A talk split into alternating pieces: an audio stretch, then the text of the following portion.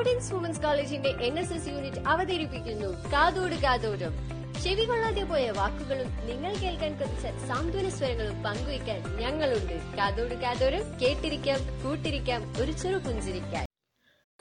Welcome back to the new episode of കാതോട് കാതോരം.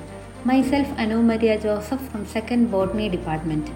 നമ്മുടെ ആകാശാതിർത്തി സംരക്ഷിക്കുന്ന വ്യോമസേനയുടെ എൺപത്തി ഒമ്പതാമത് ജന്മദിനമാണെന്ന് സ്വാതന്ത്ര്യലബ്ധിക്ക് മുമ്പ് ആയിരത്തി തൊള്ളായിരത്തി മുപ്പത്തിരണ്ട് ഒക്ടോബർ എട്ടിനാണ് ഇന്ത്യൻ വ്യോമസേന സ്ഥാപിതമായത്. അതിർത്തി കടന്നുള്ള യുദ്ധങ്ങളിൽ ശത്രുക്കളെ ആകാശത്ത് വെച്ച് തന്നെ ആക്രമിച്ച് കീഴ്പ്പെടുത്തുകയും മറ്റു സേനകളെ സഹായിക്കുകയുമാണ് വ്യോമസേനയുടെ പ്രധാന കർത്തവ്യം. നവസ്പർശം ദീപ്തം അഥവാ പ്രതാപത്തോടെ ആകാശം തൊടുക എന്നാണ് നമ്മുടെ വ്യോമസേനയുടെ ആപ്തവാക്യം. ഇന്ത്യൻ സേനയിലെ മൂന്ന് പ്രമുഖ വിഭാഗങ്ങളിൽ ഒന്നാണ് ഭാരതീയ വായുസേന അഥവാ ഇന്ത്യൻ വ്യോമസേന കരസേന നാവികസേന എന്നിവയാണ് മറ്റു രണ്ട് വിഭാഗങ്ങൾ. ഇന്ത്യയുടെ വ്യോമസൈനിക പ്രവർത്തനങ്ങളുടെ ചുമതലയുള്ള സേനാ വിഭാഗമാണ് ഇന്ത്യൻ വായുസേന. ഏകദേശം ഒരു ലക്ഷത്തി എഴുപതിനായിരം അംഗബലമുള്ള ഇന്ത്യൻ വായുസേന ലോകത്തിലെ ഏറ്റവും വലിയ നാലാമത്തെ വായുസേനയാണ്. Air chief marshal Birender Singh ധനോവയാണ് Indian വ്യോമസേനയുടെ ഇപ്പോഴത്തെ മേധാവി. ഇന്ത്യൻ എയർഫോഴ്സ് ആക്ട് അനുസരിച്ച് ആയിരത്തി തൊള്ളായിരത്തി മുപ്പത്തിരണ്ട് ഒക്ടോബർ എട്ടിന് ഇന്ത്യൻ വ്യോമസേന രൂപീകൃതമായി. തുടക്കത്തിൽ ആറ് ഓഫീസർമാരും പത്തൊമ്പത് എയർമാൻമാരുമാണ് ഉണ്ടായിരുന്നത്.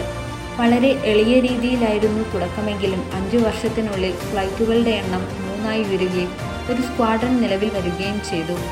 ഇന്ത്യൻ വ്യോമസേന രൂപീകൃതമായ ഒക്ടോബർ എട്ടിന് ഇന്ത്യൻ വ്യോമസേന ദിനമായി ആചരിക്കുന്നു. ഉത്തർപ്രദേശിലെ ഗാസിയാബാദിലെ ഇന്ത്യൻ വ്യോമസേനാ താവളത്തിലാണ് ചടങ്ങുകൾ നടക്കുക. ഇന്ത്യൻ വ്യോമസേനയുടെ അഭിമാനങ്ങളായ വിമാനങ്ങൾ പരേഡിന്റെ ഭാഗമായി ആകാശത്ത് അത്ഭുത പ്രകടനങ്ങൾ കാഴ്ചവെക്കുന്ന എയർ ഷോയാണ് ഇതിൽ ഏറ്റവും പ്രധാനം. വ്യോമസേനയുടെ ആകാശഗംഗ ടീമിലെ സ്കൈ ഡൈവർമാർ നടത്തുന്ന കണ്ണഞ്ചിപ്പിക്കുന്ന അഭ്യാസത്തോടെയാണ് പരിപാടിക്ക് തുടക്കമാവുക. വ്യോമസേനയുടെ ഹെറിറ്റേജ് വിമാനങ്ങൾ മോഡേൺ ട്രാൻസ്പോർട്ട് വിമാനങ്ങൾ യുദ്ധവിമാനങ്ങൾ എന്നിവ വ്യോമാഭ്യാസത്തിന്റെ ഭാഗമാകും. എട്ട് മണിക്ക് ആരംഭിക്കുന്ന വ്യോമാഭ്യാസ പ്രദർശനം പത്ത് അമ്പത്തിരണ്ടിന് അവസാനിക്കും. നിരവധി നിർണായകമായ യുദ്ധങ്ങളിലും ദൗത്യങ്ങളിലും സേന ഏർപ്പെട്ടിട്ടുണ്ട്. ബ്രിട്ടീഷുകാരുടെ സഹായ സൈന്യം എന്ന നിലയിലാണ് സ്ഥാപിക്കപ്പെടുന്നത്. രണ്ടാം ലോക മഹായുദ്ധത്തിൽ റോയൽ ഇന്ത്യൻ എയർഫോഴ്സ് എന്നായിരുന്നു അറിയപ്പെട്ടിരുന്നത്. ഇന്ത്യയ്ക്ക് സ്വാതന്ത്ര്യം ലഭിച്ചതിന് ശേഷം സേന ഇന്ത്യയുടെ സ്വന്തം വ്യോമസേനയായി മാറുകയായിരുന്നു. അതിനുശേഷം ഇന്ത്യൻ എയർഫോഴ്സ് എന്നറിയപ്പെട്ടു തുടങ്ങി. കരസേനയ്ക്ക് ആവശ്യമായ സഹായ സഹകരണങ്ങൾ നൽകുക.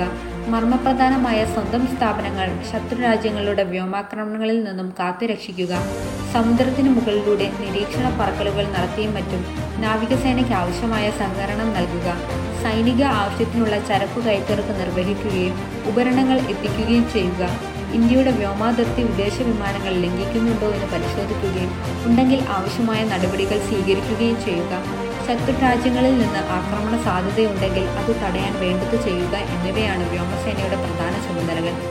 സ്വാതന്ത്ര്യം ലഭിച്ചതിനു ശേഷം ആയിരത്തി തൊള്ളായിരത്തി നാൽപ്പത്തി ഏഴ് നാൽപ്പത്തി എട്ടിലെ ഒന്നാം ഇന്ത്യ പാക് യുദ്ധം ആയിരത്തി തൊള്ളായിരത്തി അറുപത്തി രണ്ടിലെ ഇന്ത്യ ചൈന യുദ്ധം ആയിരത്തി തൊള്ളായിരത്തി അറുപത്തി അഞ്ചിലെ രണ്ടാം ഇന്ത്യ പാക് യുദ്ധം ആയിരത്തി തൊള്ളായിരത്തി എഴുപത്തി ഒന്നിലെ ബംഗ്ലാദേശ് വിമോചന യുദ്ധം ആയിരത്തി തൊള്ളായിരത്തി തൊണ്ണൂറ്റി ഒമ്പതിലെ കാർഗിൽ യുദ്ധം എന്നിവ ഉൾപ്പെടെ ഒട്ടേറെ യുദ്ധങ്ങളിൽ വ്യോമസേന ശ്രദ്ധേയമായി പങ്കുവഹിച്ചു രണ്ടായിരത്തി പത്തൊമ്പത് ഫെബ്രുവരി ഇരുപത്തിയാറിന് പാകിസ്ഥാനിലെ ബാലാകോട്ടിലെ ഭീകര ക്യാമ്പുകൾ തകർത്തതുൾപ്പെടെ ലോകത്തിലെ ഏറ്റവും മികച്ച വ്യോമസേനകളിൽ ഒന്നായി ഇന്ന് ഇന്ത്യൻ വ്യോമസേന മാറിക്കഴിഞ്ഞു. ഒരിക്കൽ കൂടെ ഇന്ത്യൻ വ്യോമസേനാ ദിനത്തിന്റെ ആശംസകൾ നേരുന്നു. Thank you. Stay tune for another episode of കാതോട് കാതോരം.